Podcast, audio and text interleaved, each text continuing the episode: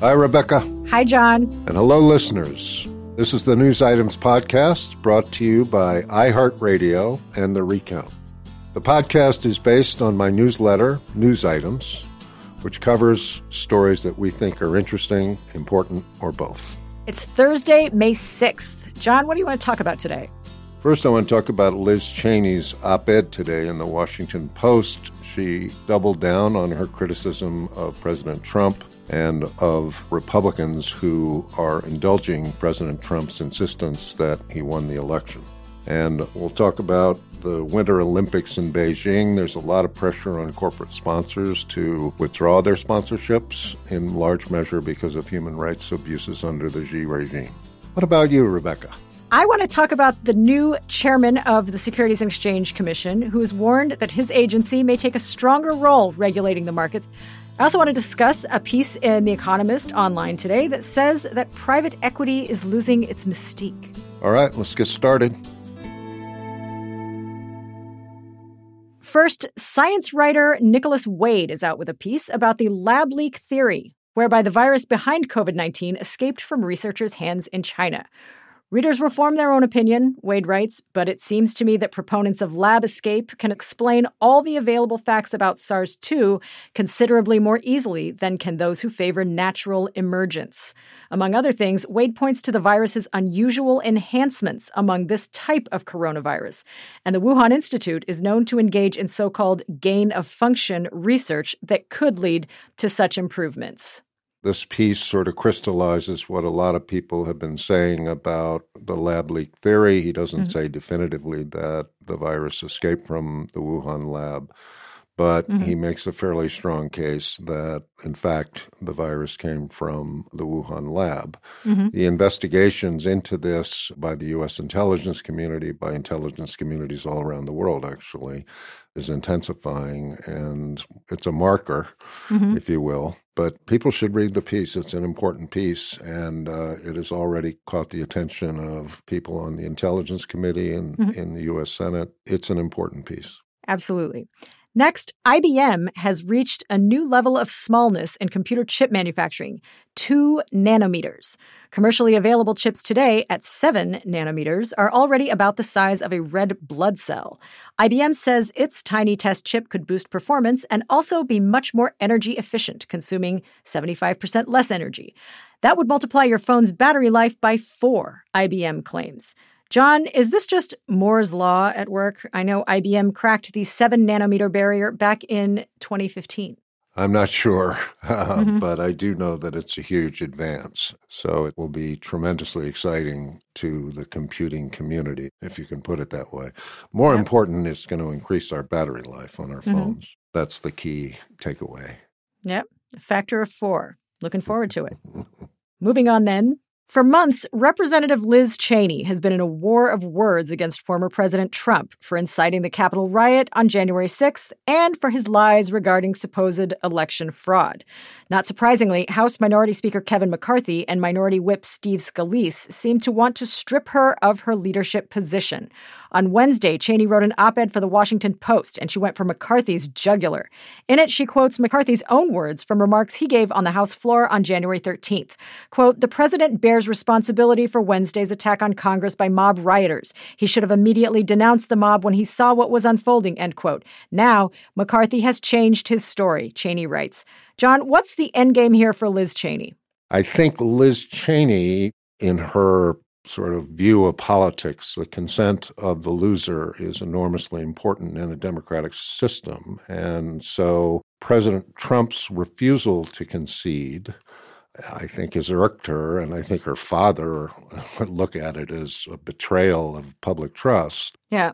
The end game, you know, if Liz Cheney takes a slice of the Republican Party with her, mm-hmm. then the Republicans can't possibly win presidential elections.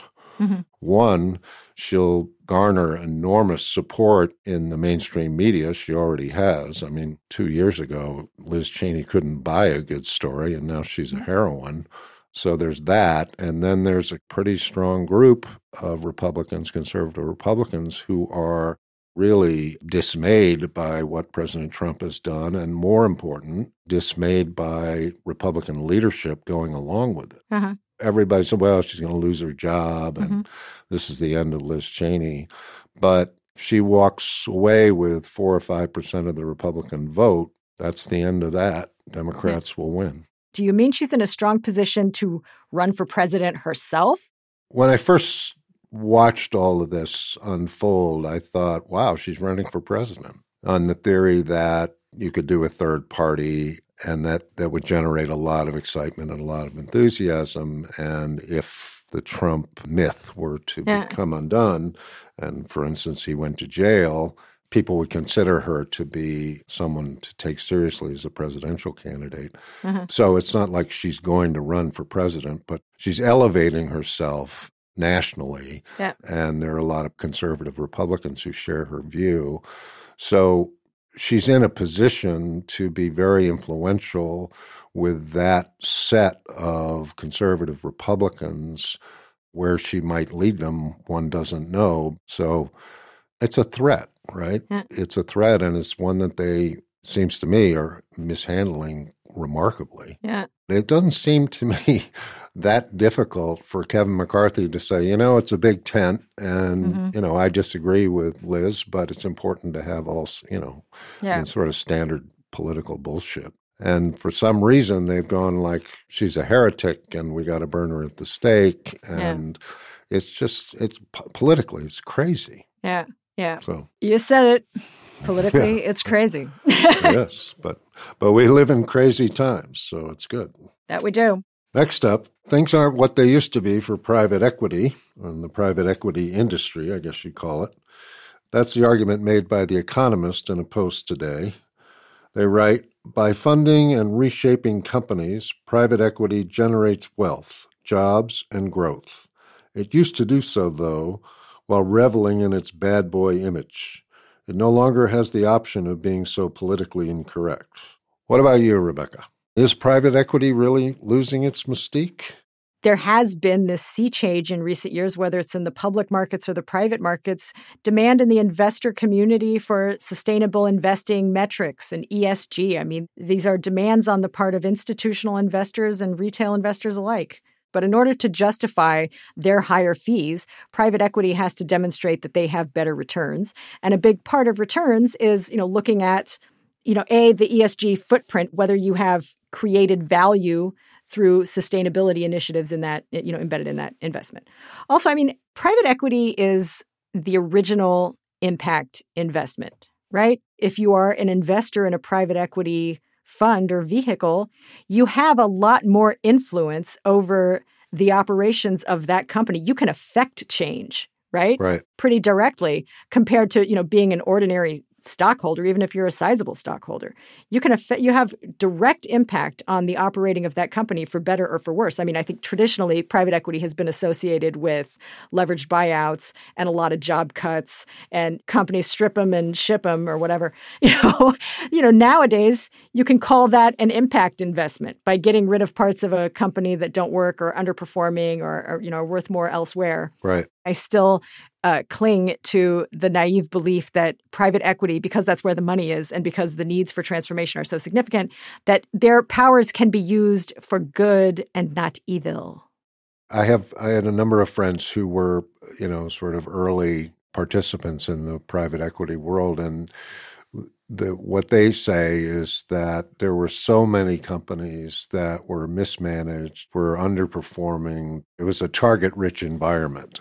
Is there a target rich environment today, or is there way too much money chasing way too few deals? Well, I think it's both and, right? I mean, the fact that there's too much money chasing too few deals and that valuation multiples have been extremely high has made it harder for private equity to outperform public markets, according to recent evidence from Josh Lerner at the Harvard Business School, among others. I mean, that's put pressure on private equity. But let's talk about the purpose of private equity, as you alluded to earlier. They're in the business of dramatic transformations of companies where you can really sort of pull the curtain and make significant change at the company level. The kind of transformation that we're seeing in companies today is sustainable transformation. Companies moving toward, let's say, electrification or the greening of companies or, you know, changing their business processes along ESG friendly lines. That is catnip to investors these days. And the kind of fund that has the capital to affect that kind of transformation is probably a private equity fund. Right. Well, the, the thing about the Economist headline, Mm-hmm. you know, has private equity lost its mystique? Yeah. Apparently not to investors. Yeah, Because indeed. Private, private equity has never had as much money as it has today. Yeah. KKR has raised its biggest ever buyout fund, 18.8 billion. So it's got to put that money to work. That is capital it needs to deploy. It's not just going to sit on it or do, you know, like I don't know, share buybacks. I mean, it's going to make direct investments with that money. So they're raising a ton of money from investors. Investors want to see that money put to work. They think it's going to happen in private markets in a more compelling way than uh, in public markets in many instances. And so let's see what they got. It sounds like their mystique is uh, holding up. I think so. I think so. Let's get to the next item. Activists and human rights groups are pressuring corporate sponsors to pull out of the 2022 Winter Olympics in Beijing over the Chinese Communist Party's repression of the Uyghur people. Credible reports say there are well over a million Uyghurs in internment camps, and several governments around the world have said what's happening in Xinjiang is genocide. The Financial Times reached out to 13 of those sponsors.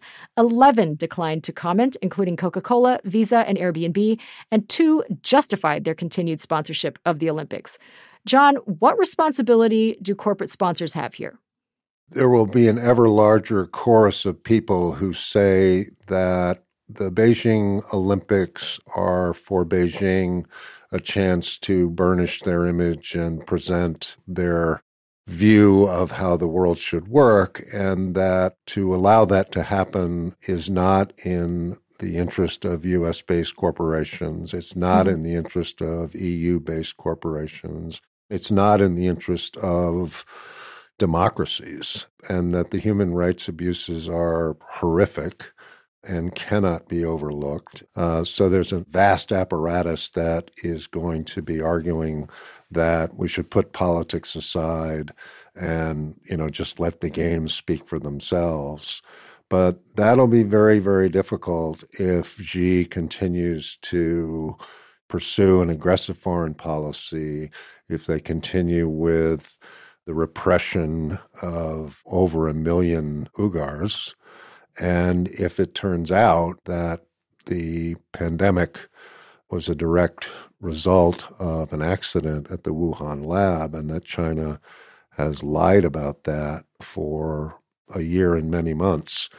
Can Coca Cola withstand that for its brand? I, I think that will be tricky. So, at present, if we could put this in sort of game theory terms, we're looking at a coordination game between these sponsors, and no one wants to make the first move in terms of boycotting. But the withdrawal of one high profile sponsor, maybe that has a cascading effect on the willingness of other sponsors to withdraw their commitments. Yeah, I mean, 11 of the 13 refused to even comment to the Financial Times, Yeah. which is sort of let's stick our head in the sand and hope this passes, Mm-hmm. which, I mean, that makes sense. But, you know, it's complicated. China's a huge market for all these companies. It's almost impossible for them to blow it off. I mean, there is a there's a kind of moral relativism among these sponsors.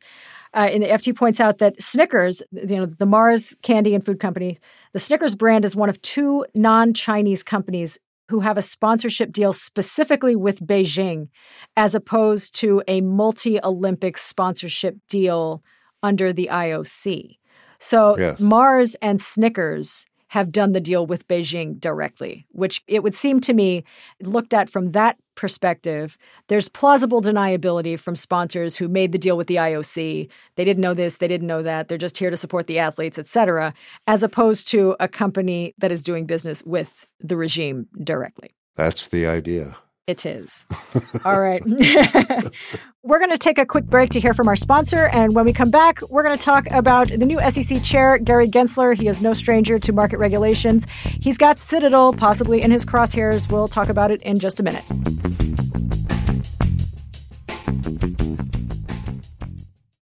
Okay, let's go to our next news item. Gary Gensler, the new chair of the Securities and Exchange Commission, will testify before the House Financial Services Committee today and say that large trading firms like Citadel could be limiting competition.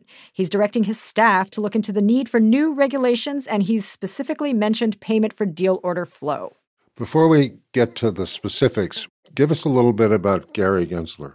He previously, under the Obama administration, headed up the Commodity Futures and Trading uh, Commission, CFTC, which basically regulates every other non equity financial instrument that is traded in U.S. financial markets, including crypto nowadays, although that wasn't a thing back in the Obama administration. So he is not a stranger to the plumbing of the U.S. financial or the global financial system. He's dealt with it in the commodity uh, and futures markets in the wake of the great financial crisis. And now he is here to take a look at market structure in the US stock market. My understanding is that the financial services firms were not enthusiastic about his appointment. Is that right? I'm sure they're not excited about regulators generally, right? I mean, that's sort of, especially very canny and capable ones like Mr. Gensler. So now that we have the brief on Mr. Gensler, what do we need to know about firms like Citadel Securities? Okay, so here in the US, we have a very fragmented market, shall we say, for the trading of stocks pre 2000, thereabouts, or even pre 1990s, you know, if you had a stock order, your order was filled on the floor of the New York Stock Exchange or by a market maker at the NASDAQ, which would match buy and sell orders on the floor of an exchange, and then the trade would clear. Now, a trade can be executed on any one of, let's say, 13 different venues. I believe the number is 13, and then reported to a trade reporting facility operated by FINRA, the Financial Regulatory Authority, and uh, trade commissions, due to technology, have come way, way down. Go on Robinhood, what have you, and you get commission free trading. So, how is it profitable for a company to fill your trade? It does so by selling the order volume further in the market from, let's say, E Trade or Robinhood to an, a player like Citadel. So, basically, what you have is all of these actors competing for order flow, competing for volume. And one of the strategies that some of these market players, market participants have resorted to is paying for order flow. There's payments from exchanges to brokers, so companies that make a market in listed stocks, and payments from wholesalers to brokers. So a wholesaler can decide when it buys order flow from a broker, it can decide whether it wants to execute that trade itself or pass it along to an exchange where it will trade at, at you know determined best market price with all the protections for investors therein. So the thing is that Citadel is quote unquote internalizing a lot of that order flow. They are executing a lot of those trades themselves. They themselves, Citadel, the company itself, says that it executes 47% of all retail US stock trading volume overall. That's a lot. That's 47%. 47%. Wow. The information that is contained in order flow for a market participant that is that dominant is significant they have valuable information on how U.S. investors are trading. Especially when they have a hedge fund. Yeah. yeah, we won't go there. we won't go there. We're not going anywhere near that. No. and that concentration of power is essentially at the verge, at least, of a monopoly. Mm-hmm. And therefore more expensive. yeah, yeah, yeah, yeah, yeah, yeah. and right. probably not open to innovation, right? Yeah, so this sets up a big fight, right? I mean, SEC versus Citadel or yeah. and others. How do you think that'll play out? You know, he has instructed his staff to take a look at you know, issuing some recommendations. Whether that will result in any regulatory action remains to be seen. Yeah. There is tremendous ferocity and, you know, backbiting among market participants, blaming this or that entity for why stock markets are the way they are and who's gaining this fraction of a second sub penny price advantage. I mean, business models will rise and fall on these kinds of hair splitting. Right, right, right, right. To sit and listen to some of the specificities of these regulations will make your eyes glaze over. And yet, that is the plumbing of the US equity market. Is it too complex? Does it disadvantage retail traders who don't have access to super fast servers and super fast trade execution and inside information? Are they getting squeezed? It seems to me, I mean, the phrase from the 1920s, where are the customers' yachts, suggests that the little guy is always getting squeezed on Wall Street. So, you know, what what I think The takeaway here is that due to the fragmentation of U.S. equity market structure, money has been moved from one pocket to another. Okay? It has migrated along with the order flow. So, is this what information is being captured and exploited? And are retail customers getting a fair shake? I think that's what Mr. Gensler is seeking to elucidate. Right. My view on it is that, you know, stock exchanges should be managed like public utilities. They should not be you know listed companies where people get on a call every quarter and talk about you know where the volume was et cetera et cetera i mean these are they should function like utilities for the public good but this notion of payment for order flow that may i mean it's it's worth mentioning gensler is going to say it in his remarks today that the uk and canada don't allow that kind of market activity they don't allow payment for order flow so it's potentially a perverse incentive in the market that's you know led to some you know consumers may may not have gotten the best execution on their orders. He's also going to talk about gamification of financial markets and the way that tech enabled nudges have maybe incentivized or sought to encourage uh, risk seeking behavior on the part of retail market participants with less sophistication. information. Well, right. less sophistication or less information than institutional traders and how they may have been preyed upon by, let's say, hedge funds or other larger players in chat rooms like Reddit, et cetera. And we can say fairly confidently that the retail yeah. investor will be last in line, so to speak. Always. Always. Good. So that's it from us today. Thanks for tuning into the News Items podcast, which of course is based on John's newsletter, News Items. You can find that at newsitems.substack.com and go for the subscription version. He'll treat you real nice. And for more insights on the global market of things, check out Rebecca's website. That's investableuniverse.com. News Items is produced by Christian Castro Russell, Pierre Bienaimé, Anna Mazarakis, and Ali Rogers. Our theme music was composed by Billy Libby. Our recording engineer is Billy Gardella, and we'd like to thank the whole team at Factory Underground. We'll be back on Monday with more of the news. See you then.